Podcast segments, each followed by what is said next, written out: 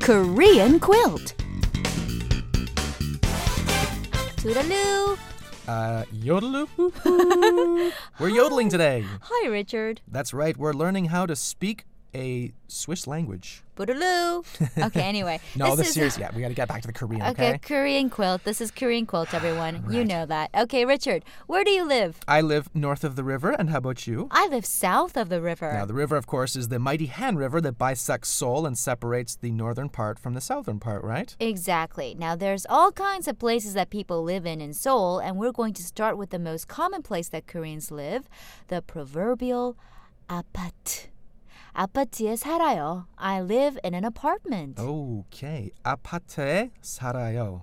But that's not the only place that people live in now, is it? Oh, no, it's not. Some people and some of our listeners will be living, as their students, in a dormitory, which is, of course, a kisuksa. So the sentence becomes kisuksae sarayo.